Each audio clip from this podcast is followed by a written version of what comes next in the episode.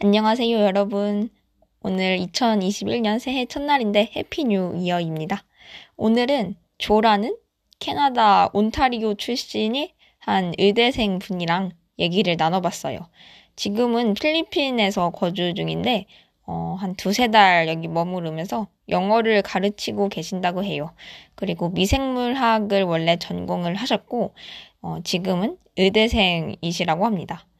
왜 의학을 전공하느냐라고 물어보니까 그냥 자기는 의학 공부에 호기심을 느껴서 이렇게 의학을 전공하게 되셨다고 합니다. 그리고 캐나다에서도 의사는 돈을 잘 벌고 그리고 인식이 좋고 높은 사회적 지위를 가지고 있다고 합니다.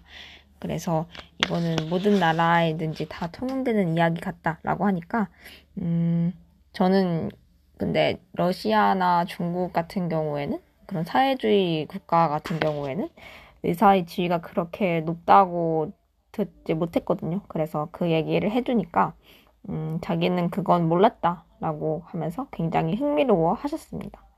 그리고 의사가 10년이 넘게 걸리기 때문에 좀 힘들지 않느냐, 그 고난의 세월을 견딜 그럴 준비가 되어 있느냐라고 제가 물어봤는데, 그럴 준비가 되어 있으니까 시작을 했다라고 하셨습니다. 그래서 굉장히 멋있다고 생각을 했고, 그리고 자기는 제네럴리스트라고 했어요.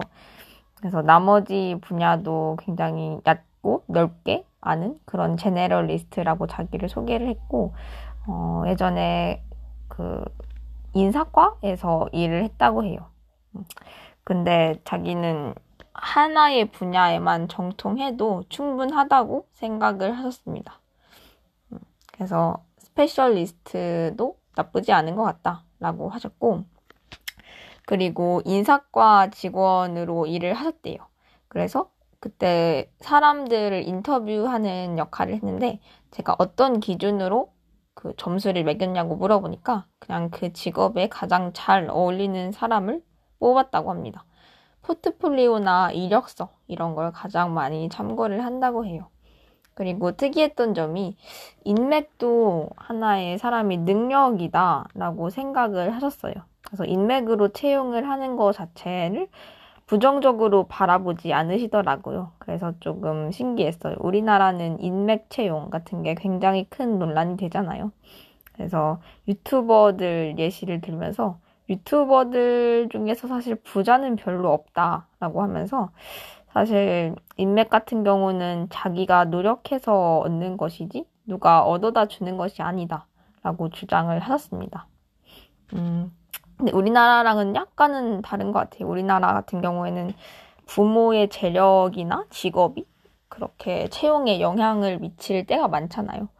음, 근데 여기는 약간 인식이 다른 것 같았고, 인맥은 친구 같은 게 아니라 그냥 연결될 수 있는 가치, 뭐 이렇게 생각을 하는 것 같아요. 그래서 돈이랑은 별로 관계가 없고 불공평한 게 아니다라고 했습니다. 그리고 대학 관련해서도 얘기가 나왔는데 대학은 별로 채용을 할 때 중요하다고 생각을 하지 않는데요.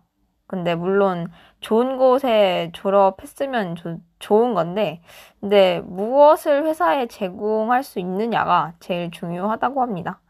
그래서 사실상 실력을 가장 중요시한다 라고 하고 있고, 근데 사실 실력뿐만이 아니고 모든 것을 총체적으로 다 고려한대요. 이력서나 포트폴리오, 그리고 인맥, 대학 모두 고려를 하신다고 합니다. 음, 그리고 이외에도 자기가 외환 거래를 주로 하는데 근데 이런 투자 같은 경우에는 가장 중요한 게 인내심이 필요하대요. 그래서 기다릴 수 있는 시간 같은 게 중요하다라고 말을 하셨습니다. 음, 그래서 굉장히 많은 분야에 관심을 가지신 분이셨어요.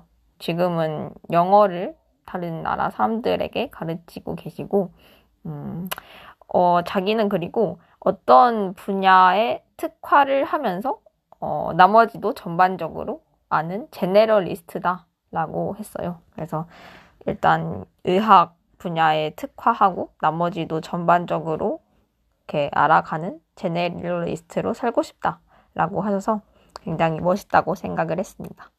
음, 그래서 새해부터 이렇게 다양한 분야에 관심을 가지시는 분을 보면서 저도 한번 화이팅 해봐야겠다 라고 생각을 했습니다. 네. 다시 한번 Happy New Year이고요. 저는 다음 주에 뵙도록 하겠습니다.